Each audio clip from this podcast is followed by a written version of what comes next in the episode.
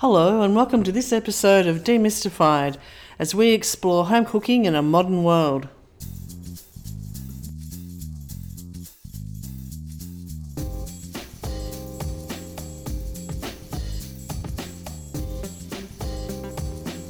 Hello, I'm Linda, and I'm here with my friend Paul. Hey, Paul.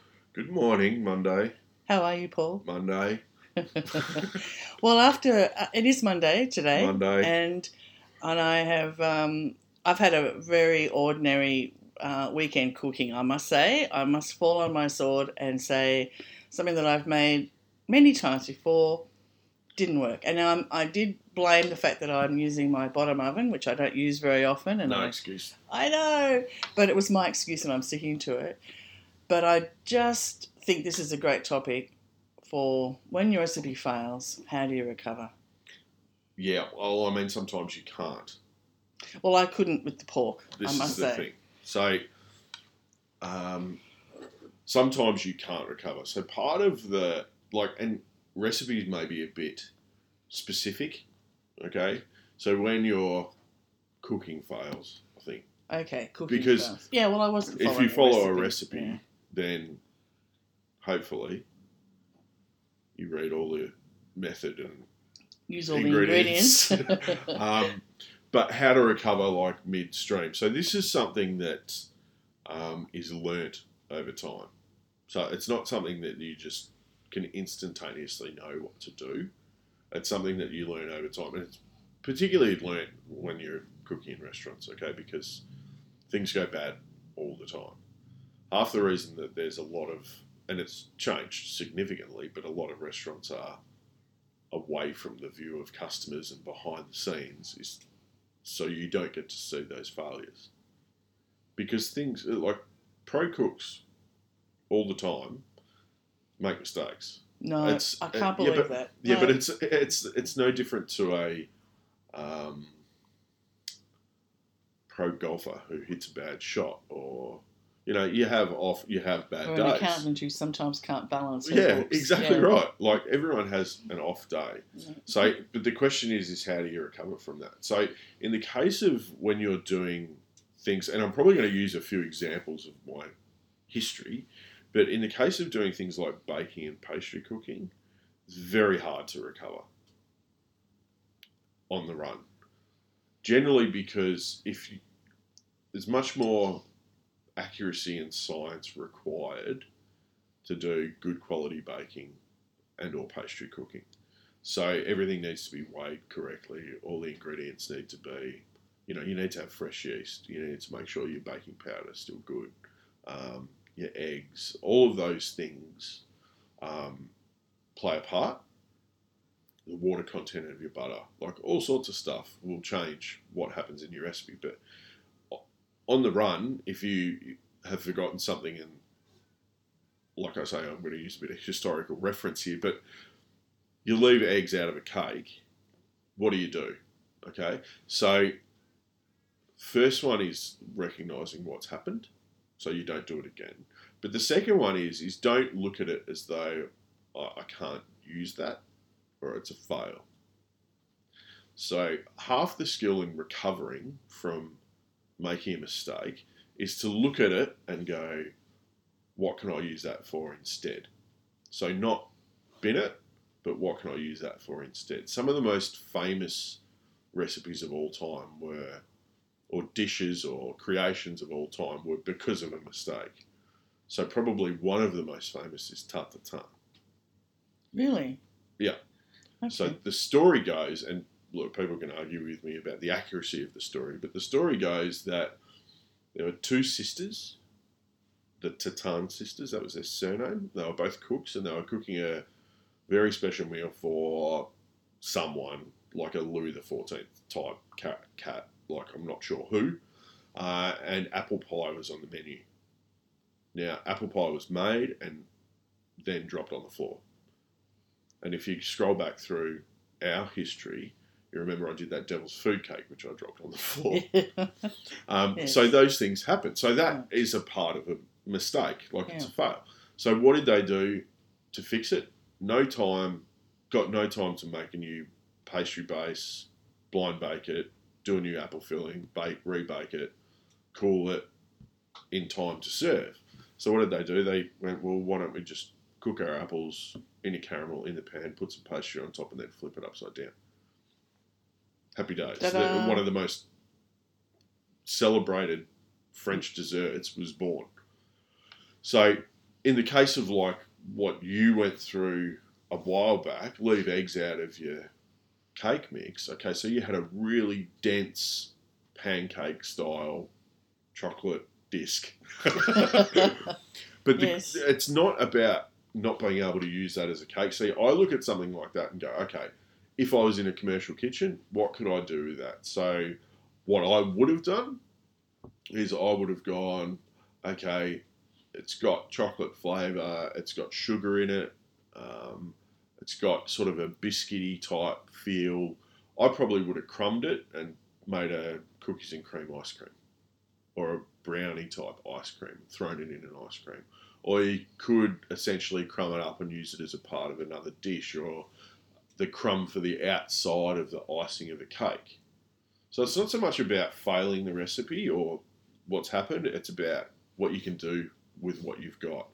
In the case of something like doing a roast pork, and I'm only using topical stuff that we've recently talked about, roast pork, how do you like, and it's quite specific, but how do you how do you recover from an overcooked piece of meat? yeah. Now, not roast pork, but you didn't get the crackle, so that's Mm. one specific thing. But how do you reco- if you overcook a piece of steak, or how do you recover from that? Well, a you can't. Okay, you can't change that outcome. But what you can do is change what you put with it. So if you were going for, let's say, a nice piece of roasted fillet steak, okay, only because we did it recently, and it's a bit dry, you're not super happy with the texture, da da da. da. Rather than serve it as an overcooked roasted steak with whatever, like the traditional, what I would then do is maybe let it cool, really finely slice it, so you're not getting the impact of the hardness of the overcooked beef in this case. Um, and I would mix it with like a, you know, citrus heavy dressing to sort of soften it a little bit, uh, or a, or a vinegar or you know something like that, and make a sort of a warm type salad situation where you're not going to notice maybe as much as a big hunter overcooked beef on your plate. Mm. So don't think that when you make a mistake, it's all just dead and buried and gone. Sometimes it is, there's no doubt.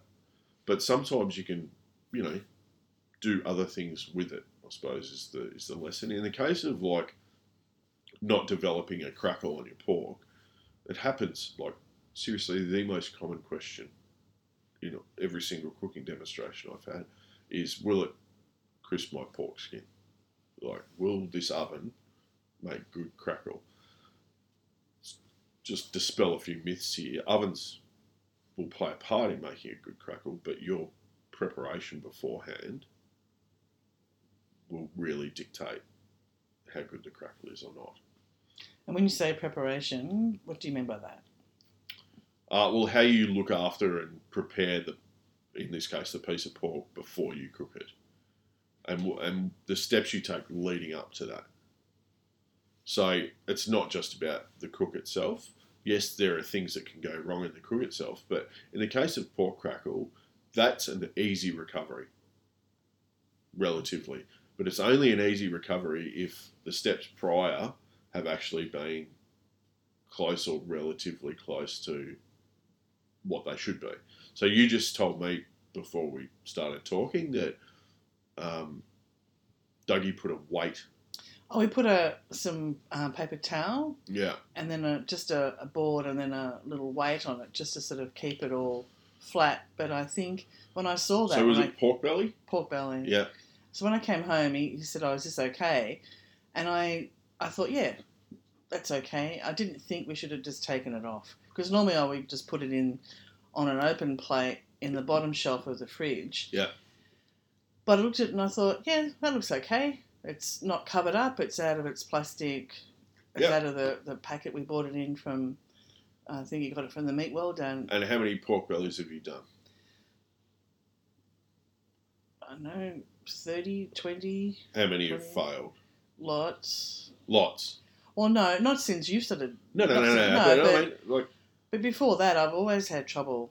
Yeah. Before that, I would have always had trouble with whatever piece of pork it was trying to like, crackle your it. instantaneous like comment to me was, "Well, I don't have my steam oven, so I'm not going to get crackle." True. Well, because it wasn't. Yes, because I was cooking in a bigger cavity and I Yeah, had the timing in a and the. dry heat oven Yeah. only. Yeah. Okay. So Not that I know steam doesn't cause the crackle, but it was the the speed with which the steam oven, because it's a smaller cavity and heats up quicker. yeah, I which can- is not the only reason. No, but it, for, for me, it's how I I have that pork in there at that time, and I use the bottom oven for maybe the vegetables. Yeah. Using it all for one, I just felt I was all out of whack. Yeah.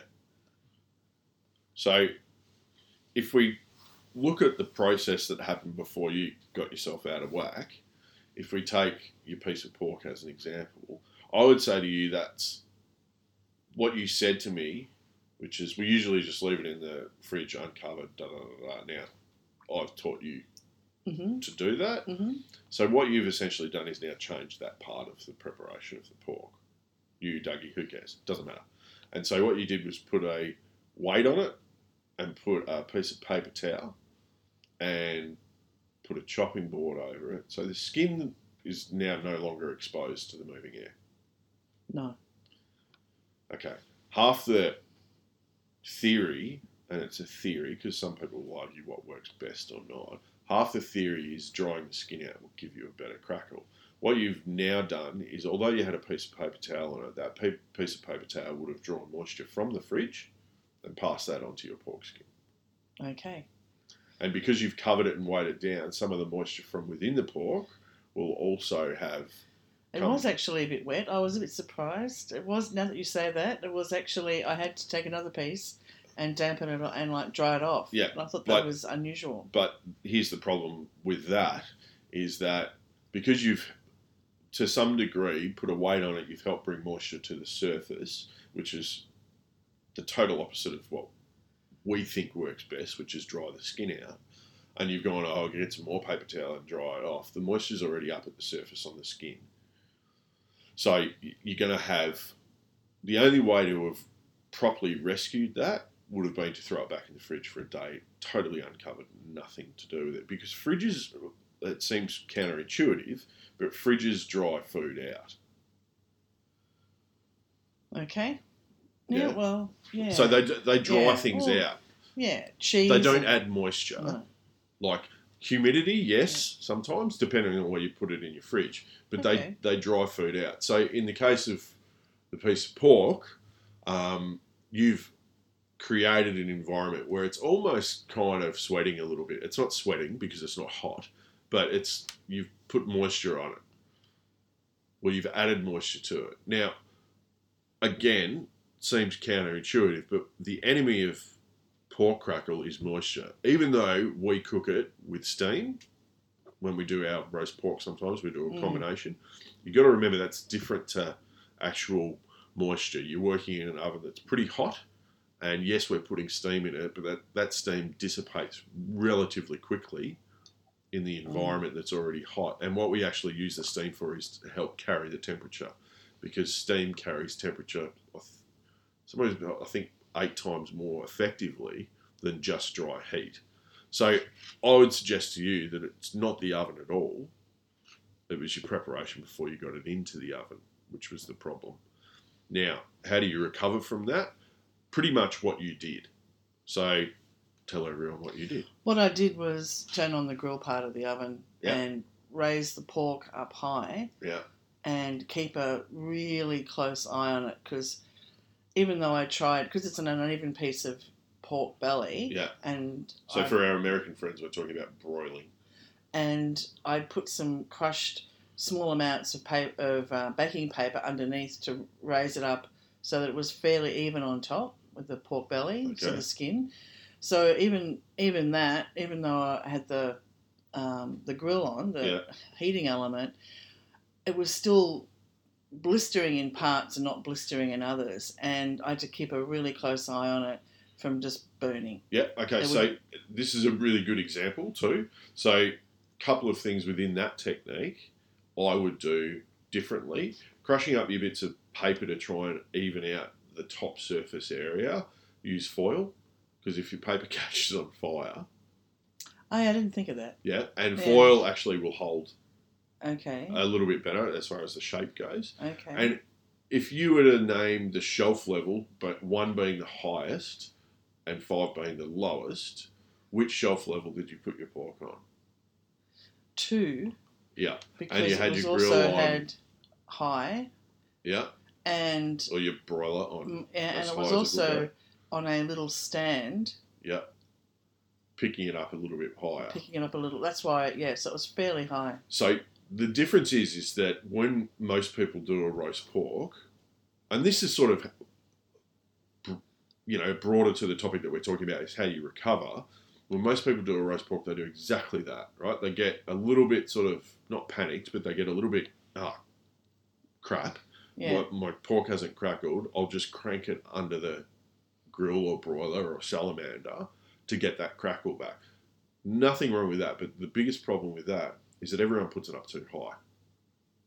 If you actually had have dropped it down to probably shelf three, so almost midway in the oven, and actually let the radiant heat come down, not as directly, you probably would have found that it would have taken longer, number one, but it would have crackled more evenly. So you would have recovered that crackle and you wouldn't have had to worry about. I know what you're talking about because it's not perfectly flat. Mm. So you had dips and troughs. Yeah. Yeah. But if you had radiant heat coming down a little bit more in, if you had the distance between where you actually have the exposed heat element and the piece of pork, it would have given a chance for those bits that are a bit higher. Yes, they will always crackle faster, but the, the troughs, the bits that are a bit lower, probably would have crackled. It's just you had it up too high. Okay. So those are the Yeah. things that when you make a mistake, everyone, not everyone, but a lot of people instantaneously go, okay, I've, let's say the reverse, you've undercooked your piece of beef. Everyone's directly goes for intense, super high hot. When they're trying to fix something, it's always the super heat we go for. You know what I mean? Yeah. The Like- quick, the quick injection. Yeah, correct. Yeah. And it's not always applicable, and it's not always going to help you. So yes, you're working with super high intense heat because it's an exposed heating element in the top of your oven, but you actually haven't given it a chance to expose that heat to enough spots on your piece of pork. You're only exposing it to bits. Mm. And that's what worked. That's what exactly what happened. Yeah. So parts of it didn't crackle. Yeah. But I would suggest to you that if you actually took steps back, Mm. And the thing with pork crackle is it's not only that, it's how well it's scored on the skin. That matters a lot. So lots of scores, I've said this before, really close together will give you a better crackle. It gets some of that moisture out. Um, so if you don't score it. Now the, the method we use for our pork belly, the long one, you know, where we steam where we cure it and then steam Yeah. it, no, no, it's totally different. That's very Because that pork crackle is different to yeah, crispy- different. Yeah. regular pork crackle. It's kind of crunchy and got a bit of chew to it. Um, so yeah, don't always go the intense high heat is going to fix my problem. Just if something goes wrong, just take a step back. And actually, the way I do it is take a step back and think through all the cooking methods that I know. So, do I need to shallow fry it, deep fry it, steam it? How do, what's the best method I can apply here to fix whatever's going on? Because it's not always stick it in a pan and pan fry it really hot. It's not always that. It's not always put it right up the top as close to the heat element. Because when you turn your grill on high, what happens is is that the grill will get super super hot, super super fast, and if your pork's sitting up the top there, it's going to burn before you actually get any real results. So if you actually drop your pork down, turn the grill on, and do it from cold grill, so it gives a chance for those higher bits to crackle and the lower bits to sort of catch up a little bit. It's never going to be perfect, but you will have some sort of recovery. And then we talk, like we've talked before, about how do you recover, you know, mayonnaise that's split or a, a hollandaise or emulsion sauces that have split. Rule of thumb there is that if you're doing a cold emulsion like a mayonnaise, some warm water, and a hot emulsion like a hollandaise or a béarnaise some cold water will always help those fats come back together. The fat come back together, so the emulsion come back together. So there is ways to recover your stuff. I suppose the point of this is, is don't always think it's a high heat way. And if you do make a mistake and it's something that you can't fix, I remember working in a big production pastry kitchen where we would hand roll about three and a half thousand croissants a day. And they hired a new head pastry chef, and he was this fantastic guy. Da da da da. da. And for now, this was mass production, and for I think it was a month straight, he forgot to put yeast in the dough. So we had a month's worth of production of croissants and danishes with no yeast in them. So I used to work the afternoon shift, so I would actually be the baker, and I would bake all these. I'd prove them, get everything out, da da da. And I was putting trays upon trays, and we're talking thousands, thousands into the prover, and we had huge provers, and they just weren't proving because there was no yeast in them. That you can't recover. No. You can't, uh, and you bake them, and they are just like little rock cakes. But you could probably smash them up. I mean, on that scale, what's the point? But you could probably smash them up and use them as, you know, like a bread and butter pudding. There you go. Like, Something. you know, something. So don't always go, okay, I've made a chocolate cake, it didn't work because I forgot the eggs, it's a fail. What else could it be? That's how you need to view when the cook goes bad. What else can it be? It doesn't have to be what you originally intended it to be. You're a little bit limited when you work in a restaurant because you have a menu and people waiting for and people waiting for something specific, but nonetheless, like, what could it be? If it didn't work out to what it was meant to be, what could it be? And that's probably the best piece of advice I can give. If if your cook fails, it's not the end of the world. It's just think about an alternative cooking method to try and bring it back to what you wanted it to be. And if that doesn't work, what else could it be? Interesting, because I'm just now thinking of all the times I've, I've, uh, The cogs are spinning, people. they are, and you can see the, the, the wheels turning, sadly.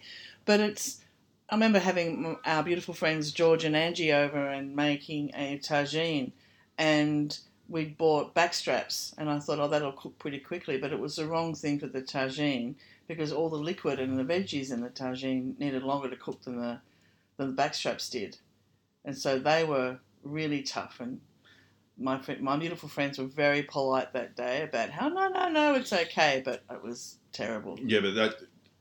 So you were saying putting back straps in a tagine. Mm, So you- wrong, which was wrong. I thought it'd be quick, but the veggies didn't take. They took way longer to cook, and the liquid was yeah, in the bottom of the tagine hadn't done its bit yet. but you see the like you, the whole premise of that from the get go, Was the wrong cut. yes, totally the wrong cut. Slow cook, not a backstrap, No, which takes three minutes on a yeah, on and it's super pan. expensive, so it's nice for those living the high life. Well, the- they're, they're lamb. I told you they're my beautiful friends, um, but it was uh, the wrong the wrong uh, Yeah, meal so- to cook. yeah, Wrong way. Yeah. So you're right. It does like everything. It does start with a preparation. correct. That's like when Dougie's learnt to fly. For those who might have heard me say that already, most accidents in the air happen on the ground first. And uh, I guess this is the same example, but Yeah. When you do think about it, the number of times I've failed, it's because I haven't done something simple, basic, check the recipe. Yeah, but it's not just you. No, no, Yeah. it's just, it's everybody. You take it quite personally. I do.